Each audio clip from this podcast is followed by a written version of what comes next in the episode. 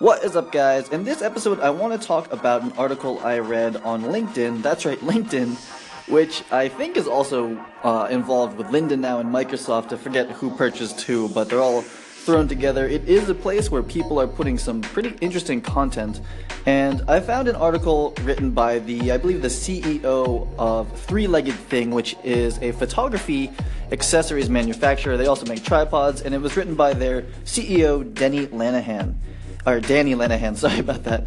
And the, the crux of the article is that he came out with pretty recently a $100 universal like right angle base plate that should fit on like the majority of professional still cameras and it's hundred dollars and what happened is that he released this product and then was doing his market research to see how it was going and he found uh, a pretty big thread in a popular photography forum saying that you know his base plate was a ripoff because people could get the same exact base plate from a Chinese manufacturer for six dollars, which is a pretty big pretty big slap in the face. And so he wrote a really big response article to that.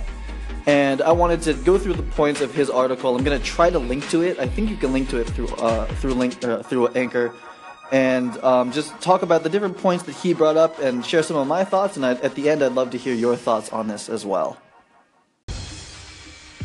So the article starts off with him saying that uh, inter- intellectual property or IP in the United States is pretty enforceable. It is expensive to file for patents and do the research, and it can take a year or longer to just do the research, and it's and it's pretty expensive. And companies in the states do their best to respect each other's IP. And if someone unintentionally, quote unquote, uh, you know, infringes on someone else's patent and uses the technology, that then those companies license it to each other, and we've we've seen that uh, happen a lot in the film industry and in the tech space with Apple and Microsoft and Samsung. We'll not have to get into that but regardless, the companies here do try to respect that and the courts do enforce it. Now, not to point fingers at one particular country because, you know, manufacturing and this type of thing is happening all over the world, but he specifically points out China. And I think in the film industry, we can all name some Chinese manufacturers whose products look very similar to their American, um, to some American manufacturers' work at a much lower cost. And what he says is that um, in in China, they can basically buy the product that they want to copy, and they just scan it in 3D, which is really simple. And they reverse engineer the electronics. They reverse engineer everything about it. And a product that might have taken a year or two years, or even longer, perhaps, in the U.S. to innovate, to do all the R&D costs and figure out this new product and design it and figure out the perfect dimensions of everything which is expensive and takes time. For the Chinese manufacturers that are reverse engineering this stuff, it can it can take like a month or a couple months. And then because of that, because they didn't pay for any of the costs of the of the R&D, and they're not following any of the intellectual property, you know, rules that people in the states have to deal with, they can release this at a much lower cost. So that is the, the kind of the TLDR version of this, and what he basically says about that is that if this happens, you know, if and this is happening, of course, what happens is that for the American companies or the companies that are trying to play by the rules, he basically says that it becomes not commercially viable, meaning not profitable, meaning they can't make money creating products because people are going to rip them off instantly and then undercut them on the prices. He says that this is uh, ending innovation in the film industry. And I had this exact conversation with Vincent Laforet at his house in California, and because he's been part of many companies and, and some some accessories and things for the film industry. I think he helped launch the original MoVI, um, which of course has many many copycats uh, around the world at this point. And he was telling me this exact same story, and you know I thought about it for a while. and I was like, okay, you know, like what are we supposed to do about that? and then to basically read this LinkedIn article where Danny Lenihan from Three Legged Thing says the exact same thing with throwing some numbers out there and giving his exact experience on what product was being copied. I thought that this was um, I thought this was interesting, and that I and then I would talk about it at some point. So at this point, I think it's worth noting that he is very careful in the article to say that he's not judging the end consumer who wants to save money and buy the affordable alternative to his product. And I took the same point of view when I was talking to Vincent Laforet about it and saying that like, hey, yeah, I could buy. I'll just go out and say the names. Like, I could buy the ARRI, you know, 50 millimeter base plate for like $800, or I could buy the SmallHD, or not the SmallHD. Um, what's it called? SmallRig. I don't, I don't own any of that, any of those stuff. But like the SmallRig base plate, that's going to be like $100 or $50. I don't know what the price is.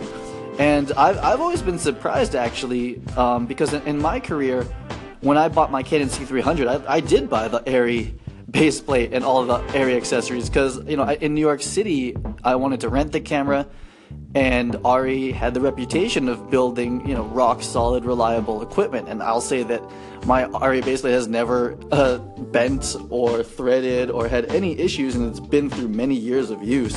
And so I feel like it's been worth the investment, but what's been happening is that there's been this trend in fast iteration cycle of products where cameras and especially accessories are more or less disposable. They're not these longer term investments that the rental houses would like to keep.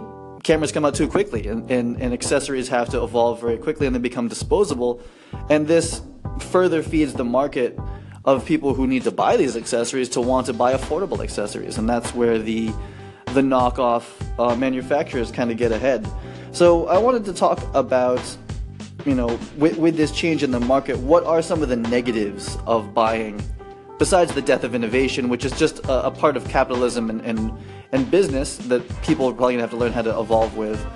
Um, what are some of the negatives for the end user who are buying these products? So the first would be that there's no standards for uh, manufacturing. So you don't know what materials you're buying right? So you might think that all metal and aluminums and iron or whatever, I don't know if they're made out of iron, um, you might think that those are all the same at this point, but he goes to point out, and I'm not an expert on this, he says that, you know, his products are only made with the highest quality steel and aluminum, and they're very, you know, they're, they're tested rigorously for strength and to not bend and all that.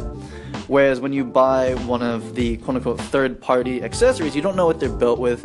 Um, they could be toxic materials, they could they could be weaker, and that might compromise, um, you know, protecting your camera, and they might fail at the worst time possible, that sort of thing. And the second thing that he brings up is that uh, the factory standards where they're being produced are likely not human friendly, and that's you know that is up to you as a consumer if that sort of thing factors into what you purchase. Uh, to be honest, the the camera equipment I buy, I have no idea what the factories are like for any of the equipment, and I don't know if I have the mental capacity and time to to deal with that. You know, I, I kind of just if I'm gonna buy something from ARRI or from Wooden Camera, um, I just hope they're building it in a way that isn't like killing people. Is is basically what he goes on to say. And so those are those are kind of like the main points, other than the bigger the bigger issue of um, you know the the the companies who are stealing the IP and shortcutting the R&D phase, basically smothering the profits of these, you know, in- innovative companies. You know, the, the biggest negatives for the end user is that the products may be unreliable, they may be unsafe, and that the conditions that they were manufactured in may not be uh, humane.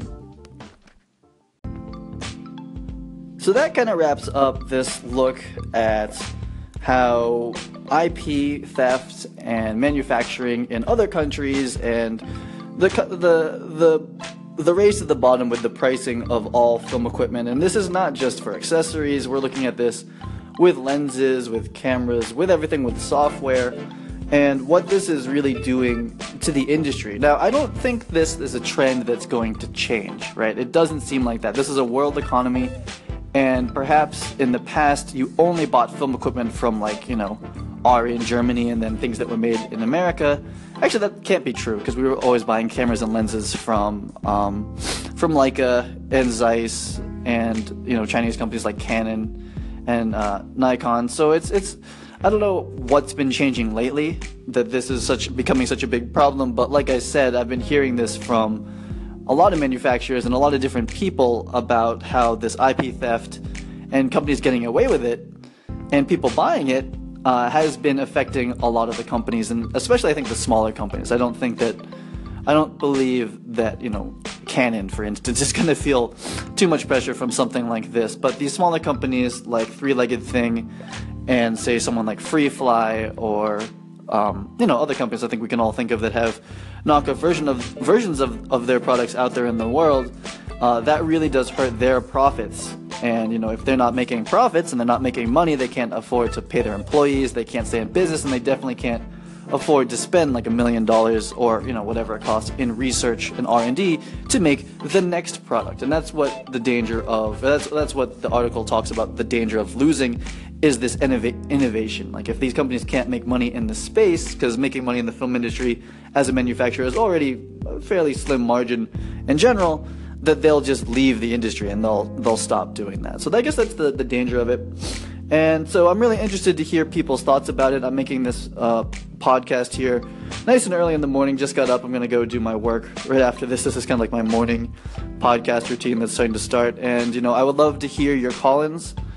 And uh, I'll definitely try to post them to the station. So I'm still learning Anchor, but if you're just jumping on now, I would get the app for sure if you're actually interested in listening to this and, and being interactive get the app, and what you want to do is you want to hit, if I'm on air, this channel, you want to hit listen, and it'll play through all the stuff I've recorded, including all the call ins of people's questions and feedback, and then I respond to those. Um, and that's the best way to hear the interactions. That's kind of like the comments section, although you can actually comment on these now too. Um, those disappear after 24 hours, so you kind of really only have this small window of a day to listen to the, the feedback and the call ins.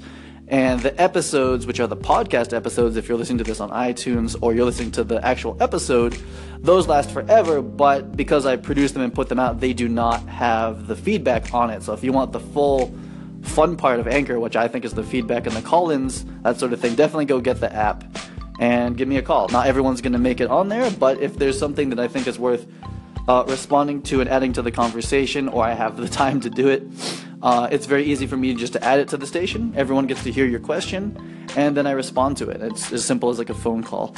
So thanks so much for listening. I will see you guys tomorrow.